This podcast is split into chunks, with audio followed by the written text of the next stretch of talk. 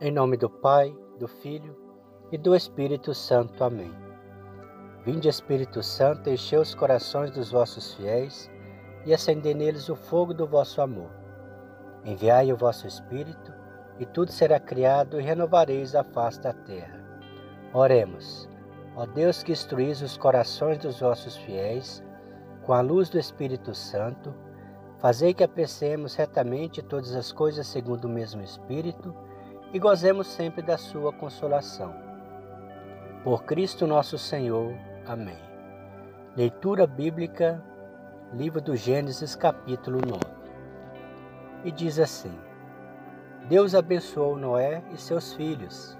Sede fecundos, disse-lhe ele: multiplicai-vos e enchei a terra. Vós sereis objeto de temor e de espanto para todo animal da terra toda ave do céu, tudo que se arrasta sobre o solo e todos os peixes do mar. Eles vos são entregues em mão. Tudo o que se move e vive vos servirá de alimento. Eu vos dou isso, tudo isso, como vos dei a erva verde. Somente não comereis carne com a sua alma com o seu sangue. Eu pedirei conta do vosso sangue por causa de vossas almas. A todo animal e ao homem que matar o seu irmão, pedirei conta da alma do homem. Todo aquele que derramar o sangue humano terá seu próprio sangue derramado pelo homem, porque Deus fez o homem à sua imagem. Sede, pois, fecundos e multiplicai-vos, e espalhai-vos sobre a terra abundantemente. Disse também Deus a Noé e a seus filhos: Vou fazer uma aliança convosco e com a vossa posteridade.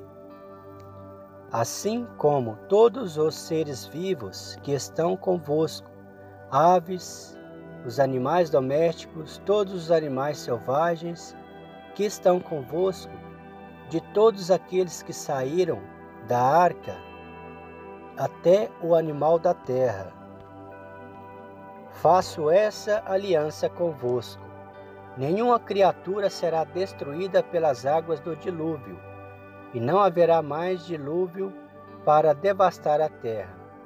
Deus disse: Eis o sinal da aliança que faço convosco e com todos os seres vivos que vos cercam por todas as gerações futuras. Ponho o meu arco nas nuvens, para que ele seja o sinal de aliança entre mim e a terra. Quando eu tiver coberto o céu de nuvens por cima da terra, meu arco aparecerá nas nuvens. E me lembrarei da aliança que fiz convosco e com todo ser vivo de toda espécie, e as águas não causarão mais dilúvio que extermine toda criatura. Quando eu vir o arco nas nuvens, eu me lembrarei da aliança eterna estabelecida entre Deus e os seres vivos de toda espécie que estão sobre a terra. Dirigindo-se a Noé, Deus acrescentou: Este é o sinal da aliança que faço entre mim e e todas as criaturas que estão na terra. Os filhos de Noé que saíram da arca eram Sem, Cã e Jafé. Cã era pai de Canaã. Estes eram os três filhos de Noé, e por eles que foi povoada toda a terra. Noé, que era agricultor, plantou uma vinha. Tendo bebido vinho, embriagou-se apareceu nu no meio de sua tenda. Cã, o pai de Canaã, vendo a nudez de seu pai, saiu e foi contá-lo aos seus irmãos. Mas Sem e Jafé, tomando uma capa, puseram-na sobre os seus ombros e foram cobrir a nudez de seu pai. Andando de costas e não viram a nudez de seu pai, pois tinham os seus rostos voltados. Quando Noé despertou de sua embriaguez, soube que lhe tinha feito o seu filho mais novo. Maldito seja Canaã, disse ele, que ele seja o último dos escravos de seus irmãos. E acrescentou: Bendito seja o Senhor Deus de Sem e Canaã seja seu escravo. Que Deus dilate a Jafé e este habite nas tendas de Sem e Canaã seja seu escravo. Noé viveu ainda depois do dilúvio trezentos e cinquenta anos. A duração total da vida de Noé foi de novecentos e cinquenta anos e morreu. Palavra do Senhor, graças a Deus. Meus queridos irmãos, na fé em nosso Senhor Jesus Cristo e Maria Santíssima. Aí a gente vê que, segundo o que nós lemos, no capítulo 21, é, diz que Noé bebeu vinho, embriagou-se e apareceu nu no meio da tenda. Né? Então, o que, que a gente pode aprender com essa lição? Depois veio seus filhos, né?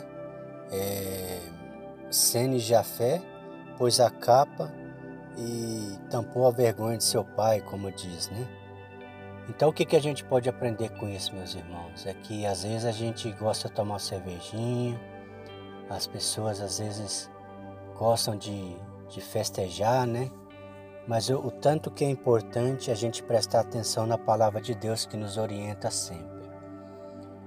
Gente, as pessoas, a gente que gosta de tomar uma cerveja, a gente tem que prestar atenção no seguinte: se, eu, se me satisfaz uma cerveja, beleza. Se me satisfaz duas, tudo bem. Mas a partir do momento que começa a subir para a cabeça, esse é o momento que a gente tem que, que falar: chega. Se uma satisfaz, bom. Se duas satisfaz, bom. Se três latinhas satisfaz, beleza. Mas a partir daí já vai começar a subir para a cabeça. Depois que fica tonto, a, a gente vira tipo marionete do demônio, né? Ou seja, ele pode fazer o que quiser com a gente.